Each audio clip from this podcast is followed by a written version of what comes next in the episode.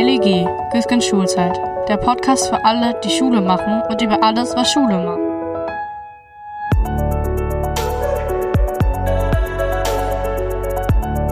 Papa, wir haben jetzt gleich eine Videokonferenz, also bitte nicht stören. Oh Mann, der Server funktioniert schon wieder nicht. Papa, kannst du mir bei Mathe helfen? Ich habe das noch nicht so verstanden. Kennen Sie, oder? Na gut, aber so sieht Schulalltag in Deutschland in Corona-Zeiten eben aus. Da brechen dann die Server zusammen, ob die jetzt Mebis heißen wie in Bayern oder Moodle wie in Baden-Württemberg oder iSurf wie in Hamburg.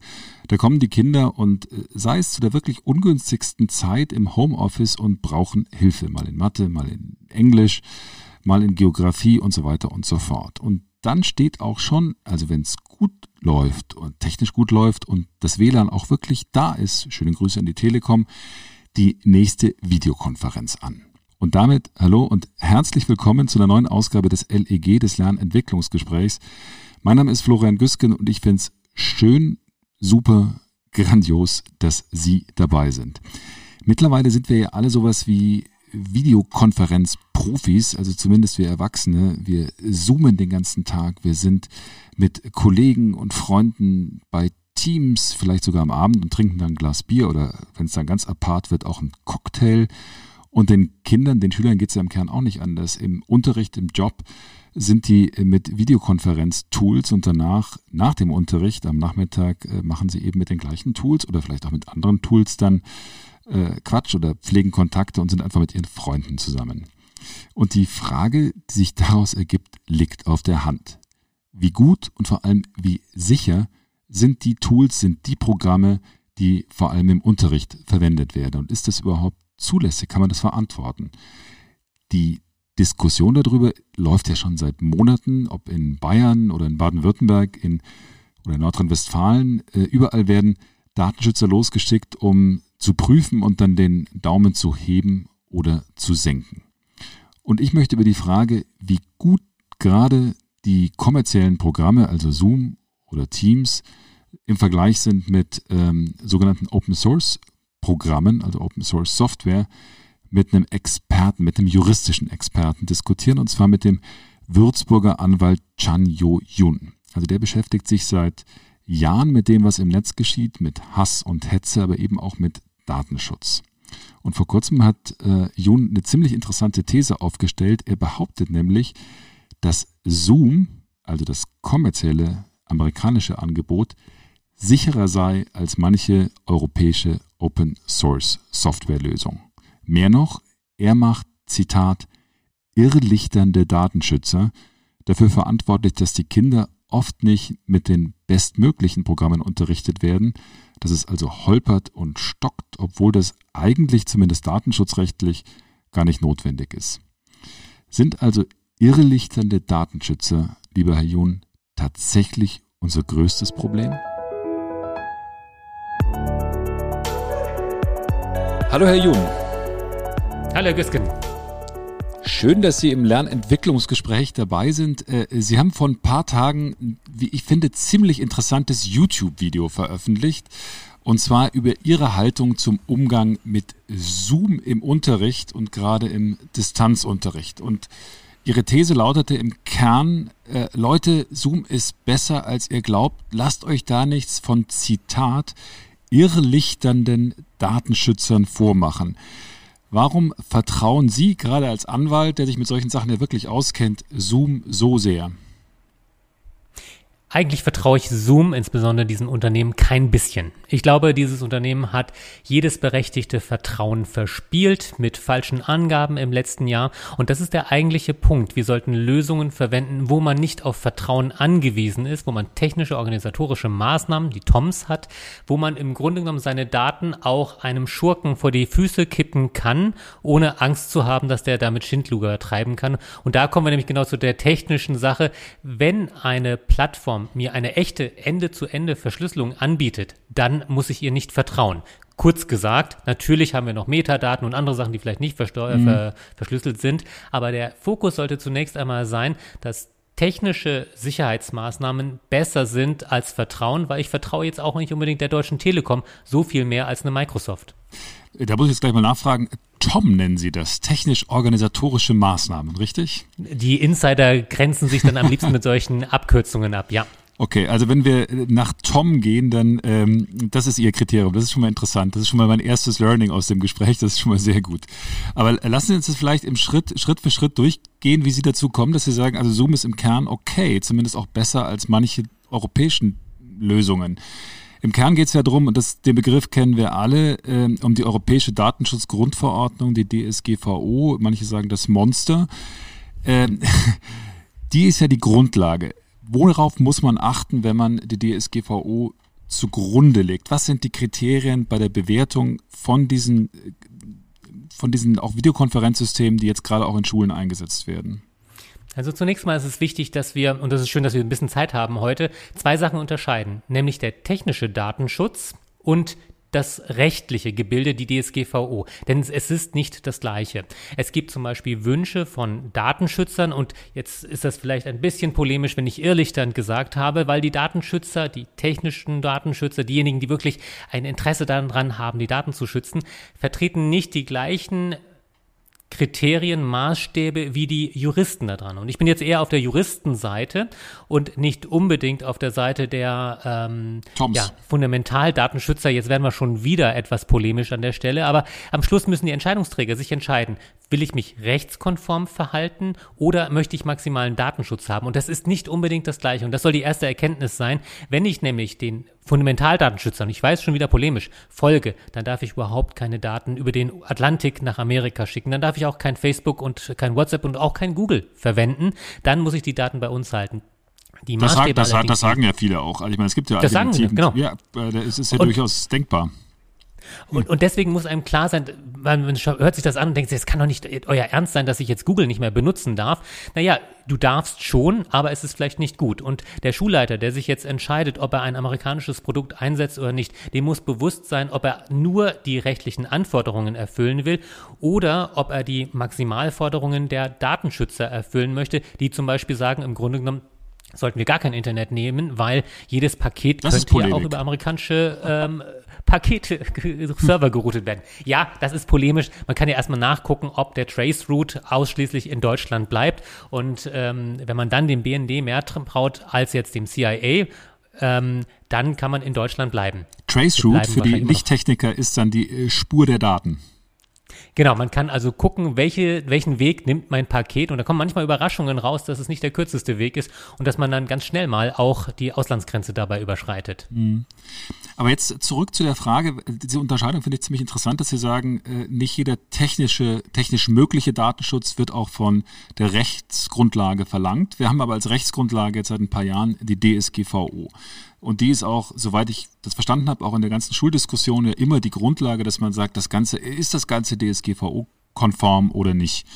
Was mhm. ist denn in der DSGVO, sind die Kernpunkte für die Verwendung von ja, zum Beispiel Videokonferenzsoftware äh, an Schulen? Also, Zunächst einmal, die DSGVO regelt, wann darf ich überhaupt personenbezogene Daten verarbeiten. Im privaten Bereich gilt sie gar nicht, aber in Schulen gilt sie natürlich schon. Und da sieht die DSGVO im Artikel 6 eben einen Katalog vor, unter welchen Umständen darf ich überhaupt Daten verarbeiten, denn ohne eine entsprechende Erlaubnis darf ich es nicht.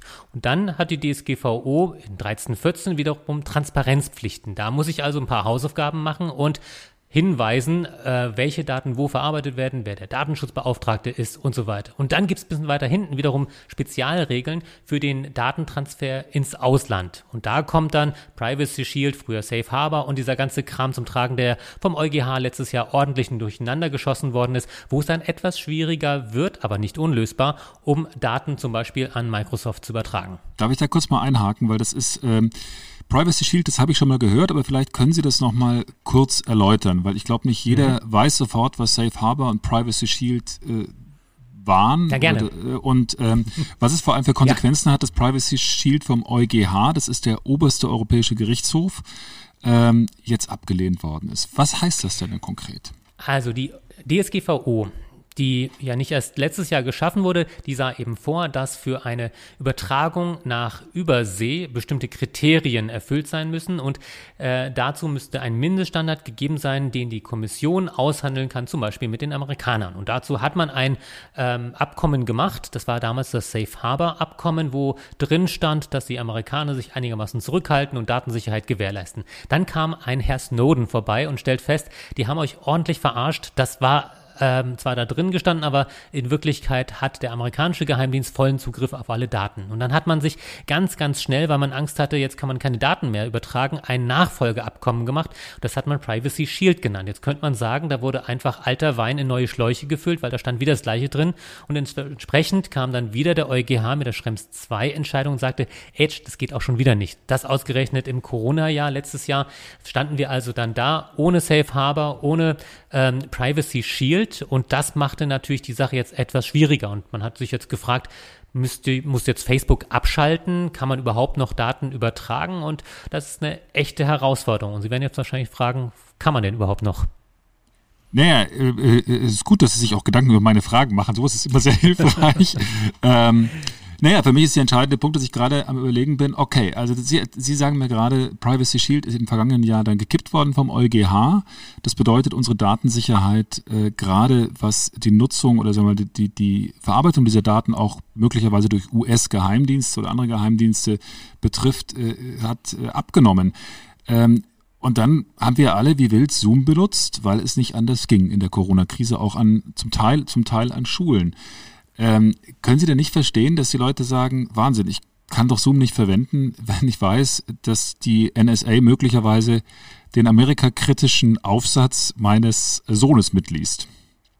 Also zunächst einmal sollten wir Videokonferenzsysteme und die anderen Kollaborationstools voneinander unterscheiden, weil Videokonferenz ist eigentlich viel weniger kritisch als das, was da in der Cloud jahrelang ewig im Klartext gespeichert wird. Mhm. Also nehmen wir vielleicht erstmal den leichteren Teil.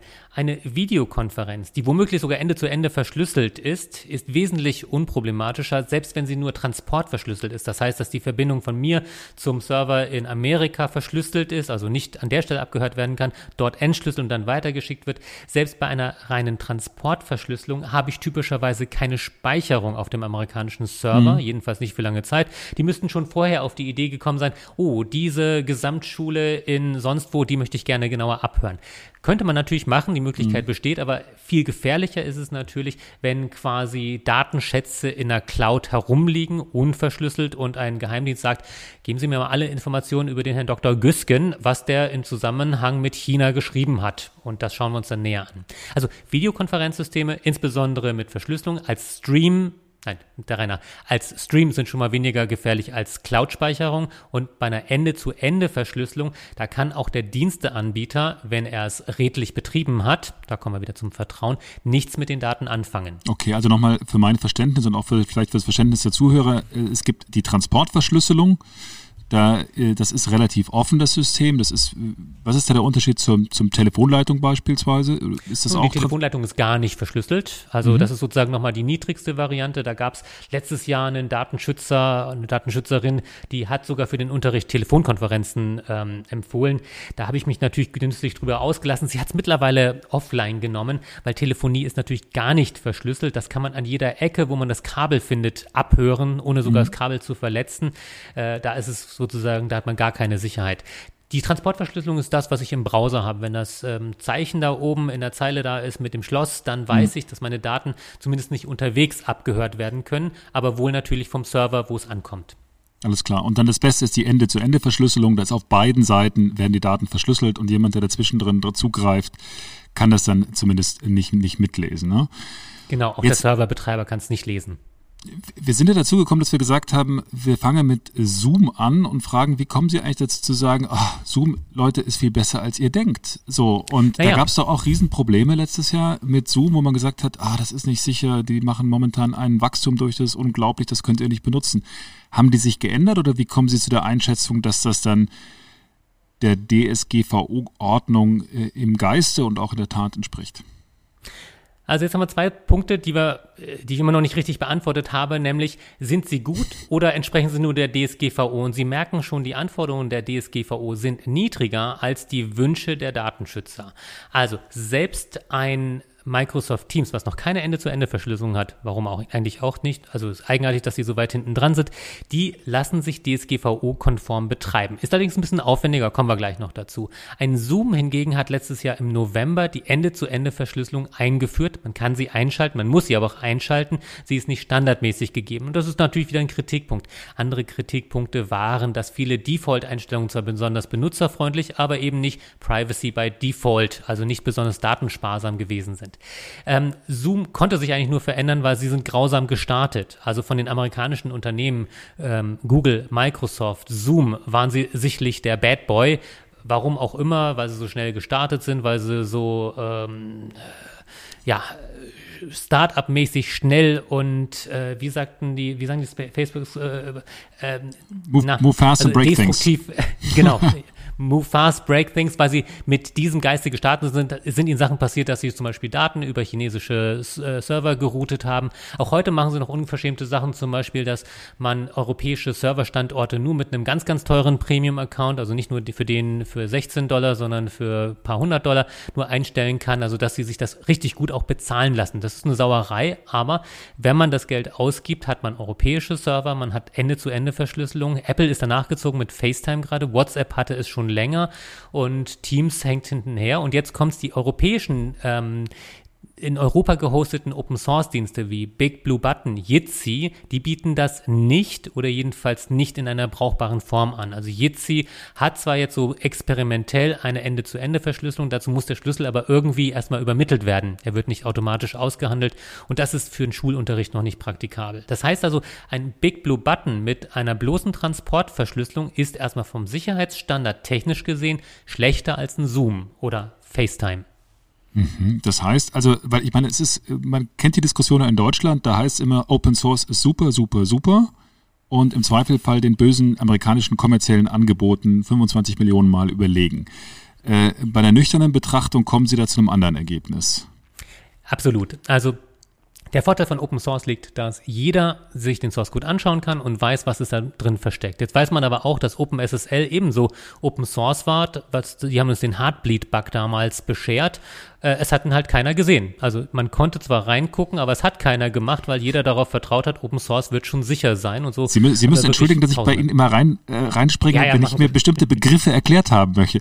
möchte. Der, der, der, Wollen Sie es, weil Sie wissen es eigentlich auch, oder soll ich? Ja, aber Sie, Sie sind eloquenter, Sie können das besser. Ähm, der, der, der Heartbleed, äh, das Herzbluten, können Sie das nochmal erläutern, was da passiert ja, ist? Ja, einer der größten Sicherheitspannen. OpenSSL ist eine Open Source Library, die auf fast jedem Linux-Server äh, läuft, überall wo ein Web-Server läuft, setzt man auch OpenSSL ein, zum Beispiel für diese Transportverschlüsselung, aber auch für die Verschlüsselung von Festplatten.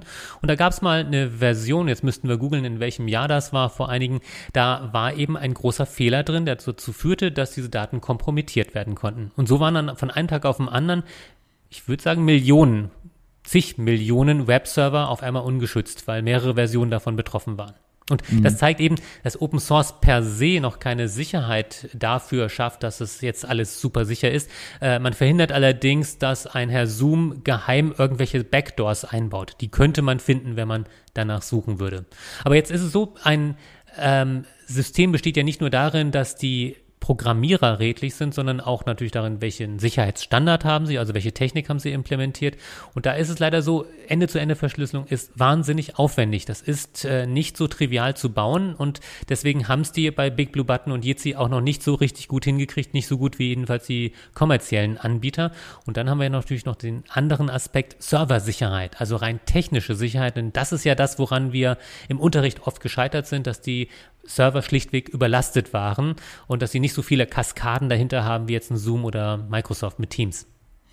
Und wir sind ja immer bei der Serverdiskussion können wir gleich noch führen. Die Frage, ähm, also welche Server auch beispielsweise von Mebis oder iServe und so weiter und so fort, also den Schulsystemen und den Schulplattformen in einzelnen Bundesländern genutzt werden. Ich wollte noch zu einem Punkt kommen und zwar Sie werfen ja Datenschützern vor, äh, bei der Entwicklung und bei der Beurteilung auch gerade von, jetzt bleiben wir bei der Telekonfer Telekonferenzsoftware, äh, nicht auf dem letzten Stand zu sein und damit zu verhindern, dass die Kinder in Deutschland letzten Endes möglichst effizient momentan Distanzunterricht kriegen können. Das ist ja das, was uns momentan alle interessiert. Wenn alle zu Hause hocken, muss zumindest das mit dem äh, Video und mit dem Netz funktionieren. Was stört Sie da so an der Haltung der, der Datenschützer? Also zunächst einmal ist das Problem nicht monokausal. Wir haben noch viele andere Probleme, das ist ganz klar, aber wir sollten uns jedenfalls nicht mit dem Datenschutz ein zusätzliches Problem dann reinholen, wenn es vermeidbar ist. Man kann Datenschutz betreiben, man kann auch Big Blue Button so einrichten, dass man damit ordentlich arbeiten kann. Es ist nicht so benutzerfreundlich, man kann nicht nachträglich das Mikrofon ändern oder sowas, aber sei es drum, es funktioniert so halbwegs und ähm, die Konferenzen bei den Schulklassen haben wir selten mehr als 30 Leute. Also das funktioniert dann auch halbwegs. Aber man muss natürlich ausreichende Serverkapazitäten haben. Und da sagen natürlich jetzt die Macher von Big Blue Button, ja, das, die musst du halt buchen. Du kannst nicht erwarten, dass du mit deinem ähm, gemanagten Server eine ganze Schule bedienen kann. Das haben jetzt gerade viele Schul-IT-Manager sehr schmerzhaft gemerkt, dass so ein System halt schnell in die Knie geht, wenn man nur einen oder zwei Server oder hat nicht genug Kapazitäten hat. Das hat jetzt aber an sich nichts damit zu tun, ob das jetzt Big Blue Button oder Zoom ist. Das ist einfach nur der Unterschied zwischen einer kommerziellen Lösung, die weltweit im Einsatz ist, und einer selbstgebastelten. Also man kann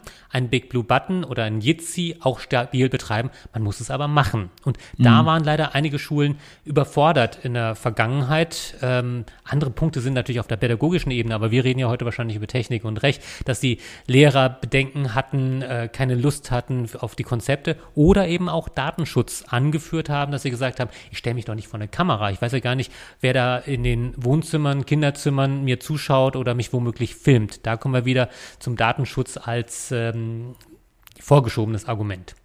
Naja, ich finde, jetzt sag ich mal, ich finde zwei Punkte interessant. Also zum einen, was Sie gerade gesagt haben, finde ich hochinteressant, die Fragestellung, ähm, inwieweit Datenschutz betroffen ist, wenn ich als Schüler auch zeige, wo ich wohne, äh, möglicherweise verrate ich dadurch ja auch soziale, sozialen Status. Mhm. Äh, ich mache mich möglicherweise, wenn ich in meinem kleinen Zimmer sitze, wo meine Schwester oder mein Bruder noch drin wohnen, mache ich mich möglicherweise auch angreifbar gegenüber meinen Klassenkameraden. Also da kann man möglicherweise auch verstehen, dass man sagt, ähm, man, man möchte das nicht aus Angst vor Mobbing, aus, aus Angst vor was auch immer. Das finde ich die eine Komponente. Die, die, die zweite Frage war aber nochmal nach dem, ähm, nach dem Verhalten der, der Datenschützer. Ähm, denn äh, auch wenn Sie das kritisieren, ich habe jetzt gelesen, dass in Schleswig-Holstein die Kultusministerin gerade erst prüfen lässt, ob Zoom tatsächlich datenkonform ist, während Sie das letzten Endes so darstellen, als Leute, wenn ihr fünfmal googelt und das nachlest, habt ihr, dann müsst ihr das doch begriffen haben. Wie erklären Sie sich denn diese Latenz äh, in, äh, in, den, in den Reaktionen?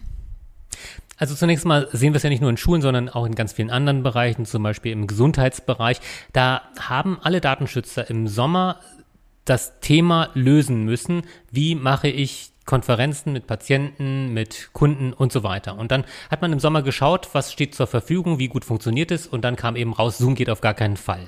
Und der Umstand, dass Zoom oder FaceTime mittlerweile Ende-zu-Ende-Verschlüsselungen bieten, ist ein Game Changer. Das bedeutet, dass man es eigentlich nochmal neu bewerten muss, weil, und jetzt werde ich mal wieder provokativ, wenn ich sage, Zoom ist technisch sicherer als ein Big Blue Button, weil Big Blue Button hat keine Ende-zu-Ende-Verschlüsselung. Das muss man berücksichtigen. Das kann man natürlich sagen, ja, aber was ist mit den Anmeldedaten? Aber auch da gibt es natürlich Lösungen. Wenn ich sage, ich benutze Zoom ohne einen Account für den Kunden zum Beispiel, sondern der kriegt nur einen Link und muss da auch nicht seinen Namen eingeben, sondern kann einen Mickey Mouse reinschreiben, dann gibt der zunächst einmal auch keine Metadaten Preis außer seiner IP-Adresse und die Daten, äh, das, was über die Kamera und das Mikrofon übertragen wird, wird komplett verschlüsselt. Das ist ein ziemlich guter Sicherheitsstandard. Mhm. Das heißt, aber nochmal die Frage, wie erklären Sie sich dann dieses, diese Latenz bei den, ähm, nicht nur bei den Datenschützern, ja. sondern auch in der Politik? Ich meine, wie gesagt, in Schleswig-Holstein hat man die Diskussion jetzt ganz heiß, dass die einen sagen, Mensch, setzt doch endlich Zoom ein, das ist doch ihre Position, auch an den Schulen, und die anderen sagen, na, wir müssen erst prüfen. Ja, wissen Sie, als Journalist ähm, legen sie den Finger in die Wunde und können die Bewertung daraus ziehen. Also wieso schaffen es Unternehmen, die darauf angewiesen sind, funktionierende Systeme zu haben und zwar auch rechtskonform zu betreiben, sehr schnell darauf zu reagieren? Ich meine, November ist jetzt noch nicht so lange her jetzt. Äh, ich habe Verständnis dafür, dass sie vielleicht auf diese Entwicklung noch nicht reagieren. Aber das muss ja ein ständiger Prozess sein. Es geht ja eigentlich nicht an, dass man sagt, ich treffe im Sommer eine Entscheidung und bleib dabei. Aber so haben es die meisten Unternehmen gemacht, weil das war eine schmerzhafte Entscheidung und man möchte nicht jedes Mal wieder eine neue Entscheidung treffen, nur weil sich die Technik verändert hat sagen die. Ich finde aber, das muss man wahrscheinlich schon. Also zumindestens, wenn man es nicht geschafft hat, in der Zwischenzeit eine Lösung anzubieten, die wirklich gut auch funktioniert. Weil man kann ja auch mit Big Blue Button arbeiten. Also es kann ja funktionieren, aber man braucht dann entsprechende Ausstattung. Es ist nur so, im Januar kann man die Entschuldigung eigentlich nicht mehr durchgehen lassen. Wir hatten nicht genug Zeit für Vorbereitung und haben weder den Datenschutz noch die Technik gelöst. Eins der beiden Probleme musste man lösen. Ich fand in Ihrem, in Ihrem YouTube-Video sehr interessant, dass Sie letzten Endes versucht haben, auch eine Erklärung, wenn ich das richtig verstanden habe, dafür zu finden, warum das so ist. Also, dass man in Deutschland und Europa auch wieder besseren Wissens letzten Endes eine Skepsis gegenüber US-Konzernen hat äh, und versucht, Open-Source-Lösungen zu pushen. Äh, ich habe das so interpretiert, dass Sie sagen, wir machen das aus industriepolitischen Überlegungen, weil wir äh, dem Traum nachhängen, irgendwann den Amerikanern Paroli bieten zu können. Habe ich das so richtig verstanden? Naja, in der Twitter-Diskussion gab es einige, die haben gesagt, jetzt mach doch bitte unsere deutschen Open-Source-Lösungen nicht so schlecht. Lass uns doch lieber dort rein investieren. Lass uns doch einfach diesen Preis auch in Kauf nehmen, dass unsere Schüler halt jetzt ein bisschen hakeliges Internet haben, bevor wir immer äh, den großen Unternehmen hinterherhinken. Und das ist eine Entscheidung, die kann man so treffen. Also als Jurist ähm, bin ich da offen dafür. Das ist eine politische Entscheidung, ob wir sagen, wir benutzen unsere Kinder als, als Entwicklungslabor für bessere ähm, Videokonferenzsysteme. Ähm, aber man sieht es dann, hier in Würzburg gibt es halt die einen Schulen, die arbeiten mit den kommerziellen Lösungen, die funktionieren fast immer. Und die anderen müssen halt ein bisschen mehr Feedback und Beta-Testing zurückmelden. Kann man so machen. Aber es ist halt so, dass die eine Schule halt schlechteren Unterricht hat. Das war jetzt so ein bisschen polemisch, muss ich sagen.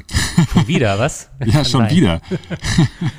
naja, wir reden ja nicht nur über die Videokonferenzsysteme, sondern wir reden natürlich auch, was auch im Zentrum der Kritik steht, über ähm, andere ähm, Software. Also zum einen natürlich vor allem über die, die Lernplattformen und auch über die Kommunikationssysteme mit Cloud-Anhang, also wo Daten auch in der Cloud gespielt haben, gespeichert werden.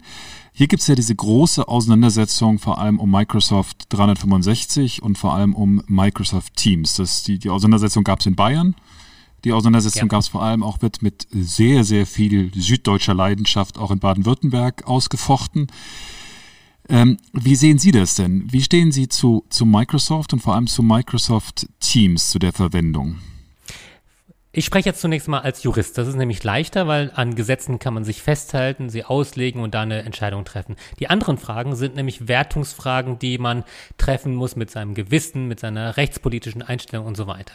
Juristisch ist es aber schon schwierig genug, weil Teams hat Server auch in Amerika. Gehen wir mal davon aus, dass wir nicht einen rein europäischen Dienst haben. Auch wenn Teams europäische Server anbietet, haben sie natürlich Möglichkeiten von Amerika aus auch auf ihre europäischen Server zuzugreifen. Das heißt, wir haben also zunächst einmal einen transnationalen atlantischen Sachverhalt und wir haben kein ähm, Privacy Shield mehr. Das heißt, wir brauchen eine andere Ermächtigungsgrundlage. Tran transnationaler, transnationaler, transatlantischer Sachverhalt heißt, die NSA kann in die Aufsätze reingucken. So ist es. Technisch gesehen können Sie reingucken und selbst wenn Sie europäische Server haben, ist es möglich, dass die NSA sagt, äh, Herr Microsoft, lass uns mal bitte gucken, was da drüben auf deinem schwedischen Server betrieben wird. Wäre weil, ja zumindest denkbar. Weil es in Amerika Gesetze gibt, die sagen, zum Schutz der nationalen Sicherheit ja. müsst ihr, liebe Microsoft, Google und so weiter und so fort, uns da reingucken lassen. Das ist genau unser Problem. Und jetzt ist die Frage, was kann ich machen, jetzt juristisch gesehen, um den Anforderungen der DSGVO Rechnung zu tragen. Und da sieht die DSGVO verschiedene Regelungen vor. Ich kann mir zum Beispiel von Microsoft eine besondere Garantie geben lassen. Die würde ungefähr so lauten, ähm, lieber Microsoft, Du verpflichtest dich, wenn die NSA bei dir anklopft, sie rauszuschmeißen oder mir sofort Bescheid zu sagen, mich zu warnen und wenn du es nicht machst, bezahlst du bitte eine Milliarde Schmerzensgeld an mich. Könnte man machen, Funktioniert aber nicht besonders gut. Erstens, ähm, wir haben Microsoft gefragt, sie wollen sowas nicht unterschreiben und sie sagen, das reicht ja schon aus, was ihr mit den Standard-Datenschutzklauseln ähm, was wir da vereinbart haben, was sozusagen der Fallback zu Privacy Shield war. Und das andere ist, wir würden ihnen auch nicht glauben, vermutlich. Das ist das, was ich vorhin meinte mit, äh, ich vertraue den Unternehmen kein bisschen. Ähm, ich möchte Regelungen haben, wo ich nicht auf Vertrauen angewiesen bin. Jetzt gibt es die andere Möglichkeit, ich kann technische Maßnahmen treffen, beispielsweise indem ich alles, was ich speichere, so pseudonymisiere oder verschlüssel, dass auch die NSA damit nichts anfangen kann. Das könnte zum Beispiel eine Maßnahme sein, dass zwar, ähm, dass zum Beispiel die Word-Dateien verschlüsselt werden, bevor sie hochgeladen werden. Ist ein bisschen aufwendiger tatsächlich. Damit ähm, könnte ein Fünftklässler überfordert sein. Das könnte sehr wohl der Fall sein, vor allem die Eltern, die dahinter sitzen, weil die sitzen nämlich abends da und müssen das Zeug hochladen, ähm, digitalisieren, weil manche Lehrer sagen, wir wollen es nur als PDF haben, wir wollen keine JPEG-Fotos. Und dann können Sie mal gucken, wie Sie auf Ihrem Handy aus einem 5 Megabyte JPEG das richtige PDF machen. Aber tatsächlich, das wären sozusagen die Maßnahmen. die dritte Möglichkeit ist ganz einfach die Einwilligung. Aber so einfach ist es auch nicht. Also man kann einwilligen nach entsprechender Belehrung. Sieht also so aus. Herr Güsken, ähm, Sie sind hier gerade auf Zoom. Ist Ihnen das eigentlich bewusst? Und das kann bedeuten, dass zum Beispiel Ihre Metadaten auch in Amerika sind. Sind Sie damit einverstanden? Sie haben vorhin mit der Einladung eine ganz lange Belehrung von uns bekommen in der E-Mail, wo diese Sachen drinstehen sollten, was mit den Daten passiert. Wenn Sie dann zustimmen als erwachsener Mensch, können Sie das machen. Das Problem Man sollte für die, für, die, für, die, für die Hörer nochmal kurz äh, äh, verdeutlichen, wir sprechen hier über Zoom und äh, die Kanzlei von Herrn June hat Benutzt mir vorher es. diese Einwilligungserklärung geschickt. Und ich habe die gesehen, habe sie wie alle nicht gelesen, aber habe mein oh. Einverständnis oh. dazu gegeben. Also, das Einverständnis funktioniert und das ist vielleicht auch der Grund, warum es in der Wirtschaft leichter ist, zumindest wenn man es versucht. In der Schule ist es schwieriger, weil ein Schüler darf nicht gezwungen werden. Wenn er sagt, ich gebe die Einwilligungserklärung nicht ab, dann können Sie ihn auch nicht dazu zwingen, schon gar nicht mit der Schulpflicht. Dann müssen Sie für diesen Schüler wohl eine Extrawurst machen. Jetzt ist in der Praxis so, dass die meisten Schüler dann doch eher zustimmen. Ich wundere mich tatsächlich, dass man es wirklich schafft, bei einer Schule mit 1000 Schülern 1000 Einwilligungserklärungen beizubringen. Jedenfalls behaupten sie das. Wenn ich aber keine Einwilligungserklärung habe, dann tue ich mir mit Teams tatsächlich schwer und dann wäre ich wahrscheinlich mit einem Mebis oder einem Schulmanager oder irgendeinem anderen deutschen Programm vielleicht besser aufgehoben. Mhm. Der bayerische Kultusminister hat Eltern ja eine Erklärung unterschreiben lassen, dass sie mit der Verwendung von Teams einverstanden sind. Jetzt leben Sie in Würzburg, das ist Bayern, soweit ich weiß. Ähm, ja, Sie wollen Sie wahrhaben, aber irgendwie offiziell ist es doch Bayern, ja. Ja, manche, manche sagen ja, Franken gehört nicht dazu, aber ähm, äh, haben, hätten Sie die denn unterschrieben, diese Einwilligungserklärung? Also tatsächlich darf man mich nicht zum Maßstab machen, weil, wenn ich schon so polemisch gegenüber den Datenschützern bin, man verhält sich leicht widersprüchlich, zum Beispiel Twitter zu verwenden und dabei amerikanische Präsidenten oder die EU-Kommission zu äh, kritisieren, wo es jeder lesen kann, aber dann rumpinsen, wenn es darum geht, dass die Schulaufsätze gelesen werden. Gut, man kann sagen, das eine sind Kinder, das andere ist man selbst. Also die Erklärung die die Kultusminister da abverlangen, sind schon sehr weitgehend. Sie sind juristisch gesehen so, wie es nur erforderlich ist, damit man Daten nach Amerika schicken kann.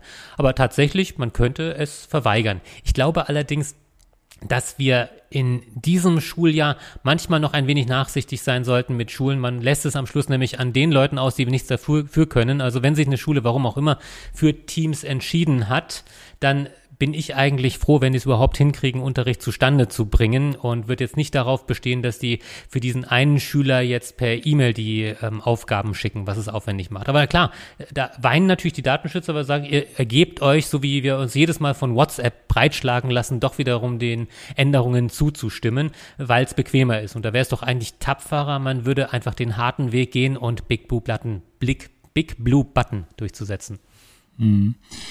Ich habe da noch eine Frage dazu, weil viel diskutiert wird über sogenannte informierte Entscheidungen. Auch im die DSGVO, wenn ich das die, diese Texte zumindest noch so im Nebel im, im Kopf habe, wird viel gesprochen über informierte Entscheidungen, äh, dass ich informiert zustimme. Wenn ich mir jetzt anhöre, was Sie gesagt haben mit Ihrem juristischen Sachverstand, ich als Vater, Mutter, vielleicht auch als Schulleiter, als Lehrer, soll dann irgendwas sagen zu solchen Entscheidungen. Da bin ich ja systematisch überfordert. Inwieweit sind, ist die Gruppe, die, sie gerade, die ich gerade genannt habe, Eltern, Lehrer, Schüler, da nicht systematisch überfordert, überhaupt mitzuhalten? Also wenn Sie das fragen, dann stellen Sie ja einen Grundpfeiler unserer juristischen Kultur in Frage. Wir Juristen tun immer so, als würde ein Text, der als wichtig gekennzeichnet wird, auch von vorn bis hinten gelesen und tun dann so, wenn ich nur den Text, wenn ich nur in das, den Text reinschreibe, in allen Details, was alles passieren könnte, wie bei einem Beipackzettel, ähnlich wie AGBs, dann bin ich auf der sicheren Seite. Wenn Sie jetzt natürlich noch den, die Anforderung stellen, dass man das verstehen muss, dann müsste man quasi noch ein Quiz einbauen, was die meisten heutzutage wohl nicht bestehen würden, dann wären wir verloren. Dann könnte man diese Entscheidungen kaum treffen. Dann würden wahrscheinlich auch nicht tausend Leute aus informiertem Background sagen, natürlich darf Microsoft alle meine Daten haben und die NSA auch. Und wenn ich dann in Amerika nicht einreisen darf, dann darf ich auch nicht fragen, warum nicht und auf welche Daten die zugegriffen haben. Also diese Bedenken wären nachvollziehbar und die Einwilligung, die wir auf die Grundlage erteilen, juristisch sind sie sauber. Und als Anwalt erkläre ich den Mandanten einfach nur, du musst es nur da reinschreiben, ähm, ob die Leute es verstehen und lesen, ist nicht so wichtig. Haben Sie denn Anfragen gekriegt, die jetzt, sagen wir mal, Microsoft Teams betreffen oder auch Zoom betreffen? Ähm, Gab es da Eltern, die sich an Sie gewandt haben und gesagt haben, äh, erklären Sie mir das doch bitte mal? Oder war das eher die Haltung so, Mist, egal, Hauptsache das funktioniert irgendwie, ich unterschreibe das?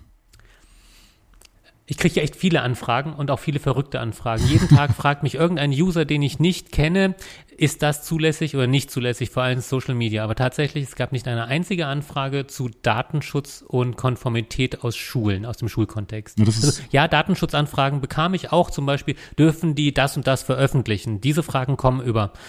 Aber tatsächlich, bei den Eltern scheint das nicht so ein drückender Schuh zu sein. Sehr interessant. Obwohl Sie sagen würden jetzt aus Ihrer Sicht, ähm, eigentlich Microsoft Teams würden Sie nicht empfehlen. Da habe ich Sie richtig verstanden, ne? Nun, aus juristischer Sicht kann man es machen. Aus einer ähm, Sicht zum Datenschutz, Datensparsamkeit muss man das genau abwägen. Ich glaube, die, ich würde keine Empfehlung abgeben, weil jeder muss für sich selbst wissen, ob er seine, interessant, äh, seine Daten für interessant hält, ob er sich einem Risiko ausgesetzt fühlt, wenn also irgendeine Data Mining Spider Krake über diese Daten hinweggeht. In den meisten Fällen wird es wohl sein, dass die Hausaufgaben von einem Zehntklässler die NSA nicht so sehr interessieren. Aber es könnte natürlich was anderes sein, wenn sie äh, der Neffe von Nawalny sind und mit ihrem Onkel gelegentlich mal Grüße austauschen. Dann würden sie vielleicht ein bisschen vorsichtiger mit bestimmten Diensten sein. Vielleicht wären sie dann auch nicht auf vk.com. Data Mining Spider. Das klingt wirklich lovely, äh, wenn ich mir das vorstelle, dass das über ein kleines Kind drüber geht oder über eine, über eine Schülerin oder über einen Schüler.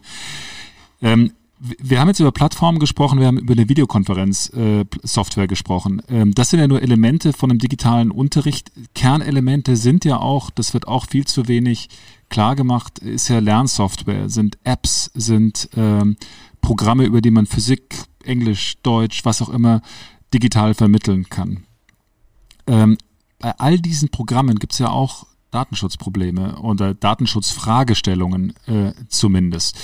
Was mir immer auffällt, ist, dass es in der Bundesrepublik keine zentrale Stelle gibt, die die entsprechenden ähm, Apps prüft. Äh, da gibt es dann immer viele Landesdatenschützer. Es gibt einen Bundesdatenschützer, aber es gibt keine Stelle, die sagt, also guck mal, liebe Schulen, liebe Lehrer, auch liebe Eltern, hier habt ihr eine Plattform, da sind die und die Apps drauf, die haben wir gecheckt, pädagogisch, datenschutzrechtlich, die könnt ihr prüfen.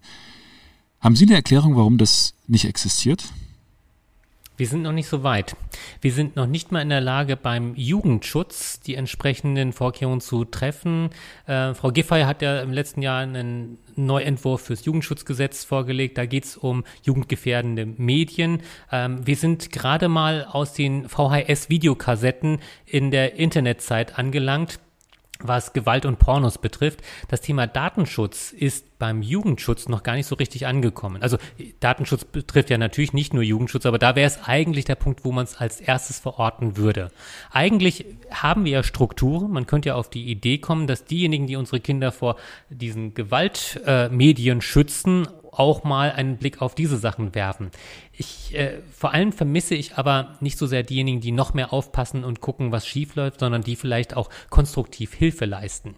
Das sind manchmal die Landesdatenschutzbeauftragten. Es gibt manche Länder, wo die ähm, Landesdatenschützer sogar ein wenig beruhigen und sagen, passt auf Leute, hier gibt's pragmatische Handreichungen. Mhm. Denn ähm, die Ursprungsfrage, mit der diese Diskussion auch anfing, war ja auch mal, verhindert die DSGVO wirksamen Distanzunterricht oder verhindern es Datenschützer womöglich. Und ich glaube, wir tun da sowohl der DSGVO manchmal Unrecht als auch einigen Datenschützern. Es gibt die Irrlichter, aber sie sind nicht alle Irrlichter, sondern es gibt auch die Datenschützer, die sehr wohl in der Lage sind, Abwägungen zu treffen, zu sagen, das ist zwar nicht schön, aber es ist im Anbetracht des Nutzen auch angemessen, dass man es macht. Und was wir bräuchten, wäre eben Leute, die ab und zu mal Aufklärungsarbeit leisten, zu sagen, es gibt zwischen total böse und äh, ich interessiere mich nicht, irgendetwas dazwischen, eine vernünftige Abwägung, wo man zum Beispiel sagen kann, ja, das sind zwar personenbezogene Daten, aber wenn ich zum Beispiel die Hausaufgaben nach einer Woche einfach wieder lösche, dann habe ich eine viel niedrigere Exposition mhm. gegenüber der Datenkrake, als wenn ich das Zeug einfach unbedarft offen jahrelang rumliegen lasse. Das sind zum Beispiel Maßnahmen, technisch-organisatorische Maßnahmen,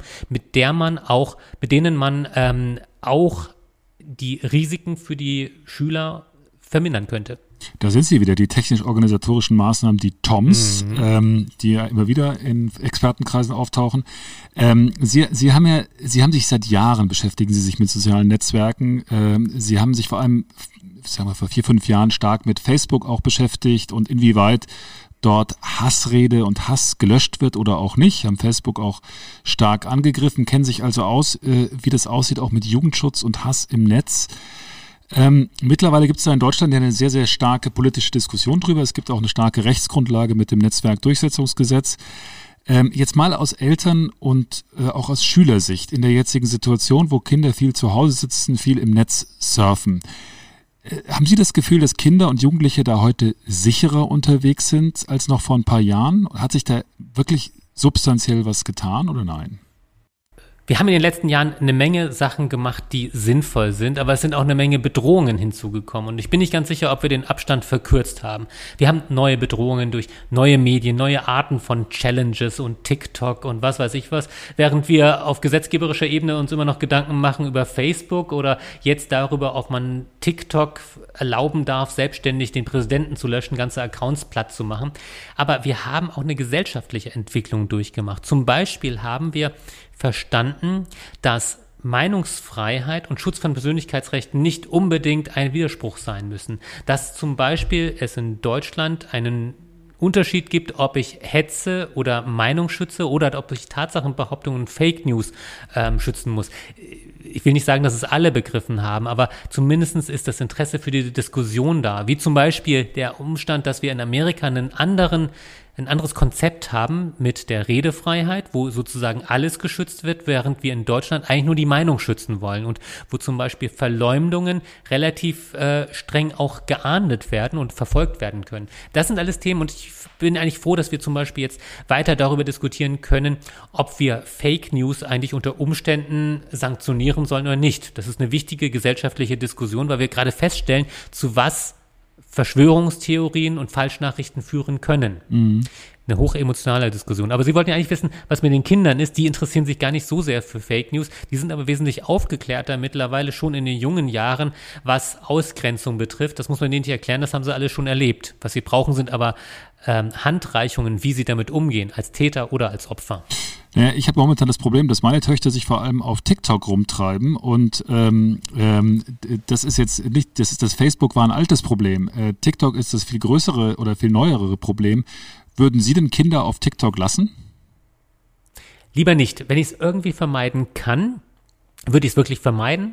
Ähm, ich würde Einstellungen tatsächlich eher konservativ einstellen. Also wenn ich vorhin gesagt habe, meine Güte, die rechtlichen Standards sind doch nicht so schlimm mit dem Datenschutz. Was Jugendschutz betrifft, bin ich wirklich kleinlich. Also mhm. ich finde, dass die Screentime begrenzt gehört und wenn ein Kind ohne YouTube aufwächst oder YouTube nur zusammen mit seinen Eltern guckt, das gleiche gilt für TikTok, ähm, dann ist das jetzt auch kein so schlimmer Entzug. Es schwierig ist es nur, wenn man später nachsteuern muss. Also etwas denen wegzunehmen, was sie schon haben oder worauf sie Zugriff haben bei ihren Freunden, ist natürlich ähm, schmerzhaft. Das also ich will nicht sagen, dass das eine kleine Herausforderung ist. Ja, das ist klar.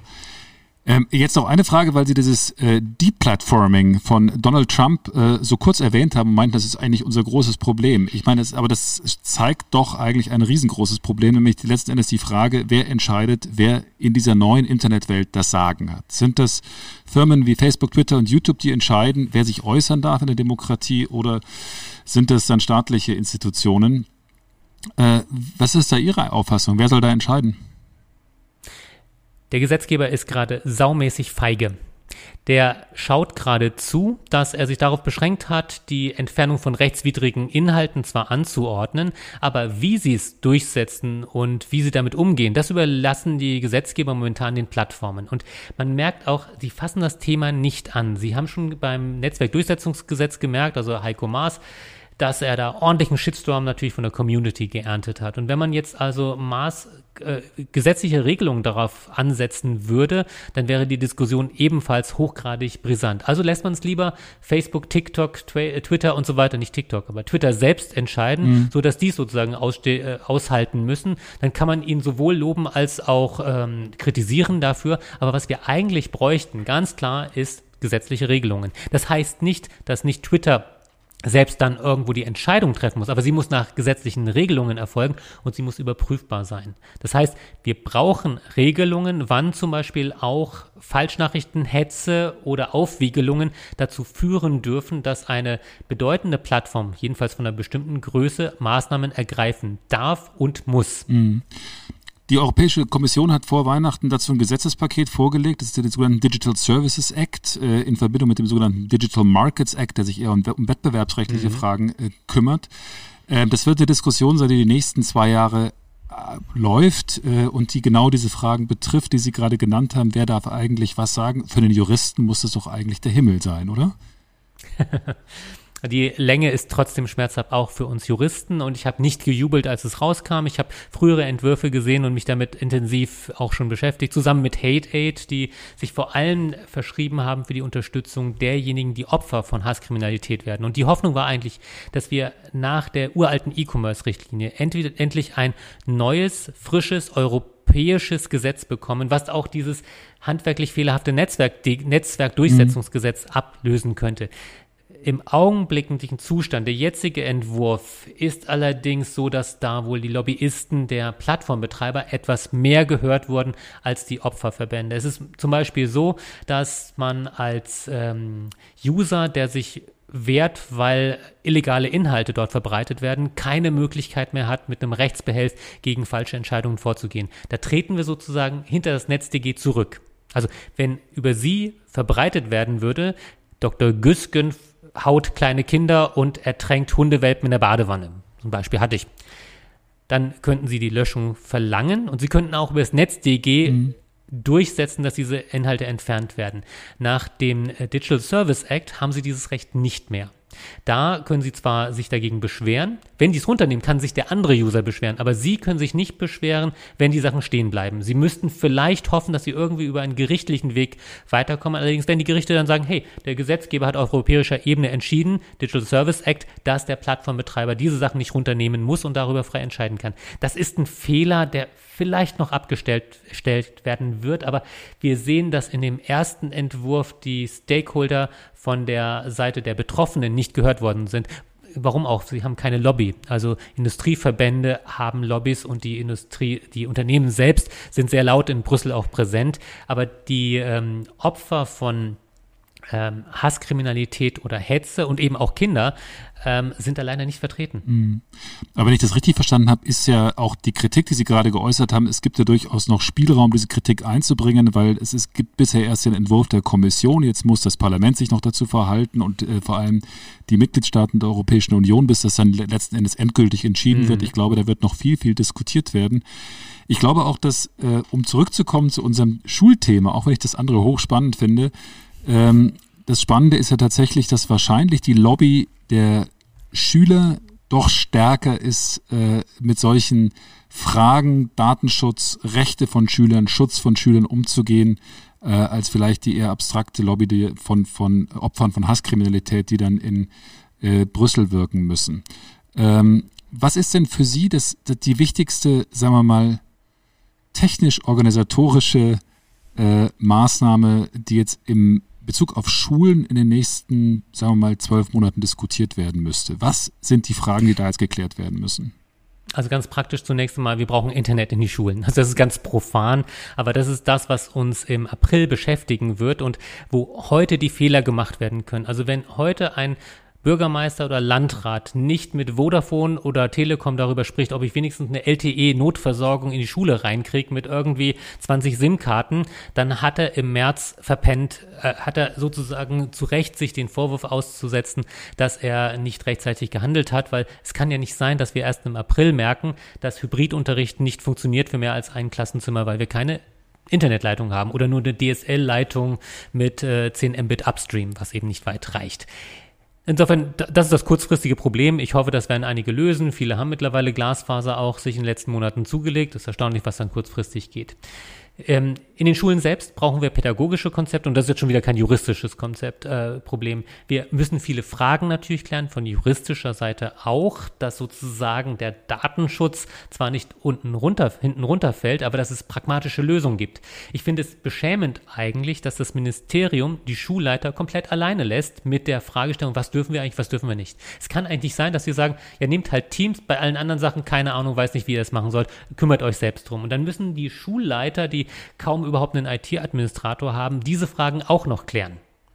Das kann eigentlich nicht sein, weil die Ministerien, meine, im Grunde muss man oft froh sein, dass sie nichts sagen, weil wenn sie sich dann doch hinreißen lassen, dann sind sie auf dieser Linie, oh, macht das am besten per Telefon oder macht eine Hundehütte auf dem Pausenhof, wo sie die Aufgaben dann abholen können. Das sind dann die Lösungen, die vom Ministerium kommen, wo man dann vielleicht froh ist, ähm, dass sie sich dazu nicht geäußert haben. Wünschen würde man sich allerdings, dass dort irgendwelche Leute vernünftig pragmatische Lösungen ähm, den Schulen an die Hand geben würden. Und ja, die gibt es vereinzelt auch. Also wir wollen denen nicht Unrecht geben, also die, wir können drauf zeigen. In Bayern hat man immerhin auch die BIOIG, das äh, Unterrichts-, Erziehungs- und Unterrichtsgesetz, auch angepasst und die entsprechenden Grundlagen geschaffen. Aber es hat keiner gemerkt, dass sie da mittlerweile drin sind. Und da sind wir wieder bei dem Thema, äh, wieso sind die so weit hinten her? Die sind im Stand Sommer und haben nicht gesehen, dass die ähm, bayerischen Schulordnungen im 19. Absatz 4 für Video-Fernunterricht auch eine Notfall- Ermächtigungsgrundlage vorgesehen haben. Das sind ziemlich konkrete Vorschläge und ich glaube, die treffen genau dahin, was in den nächsten Monaten passieren muss. Ihnen vielen, vielen Dank. Ich habe viel gelernt ähm, über äh, Toms, über blutende Herzen und über äh, die rechtlichen Grundlagen von Zoom, aber auch von Teams. Würde mich freuen, wenn wir uns bei Gelegenheit wieder unterhalten können und dann vielleicht abmessen könnten, was die politischen und rechtlichen Fortschritte in dem Bereich sind. Vielen Dank, Herr, Herr Jun. Sehr gerne. Es macht großen Spaß im Podcast-Format, wo man ein bisschen mehr in die Tiefe gehen kann und den Zuhörern zumuten kann, auch über die 20 Sekunden hinaus noch Informationen aufzunehmen. Dann bis zum nächsten Mal. Bis zum nächsten Mal. Dankeschön. Tschüss.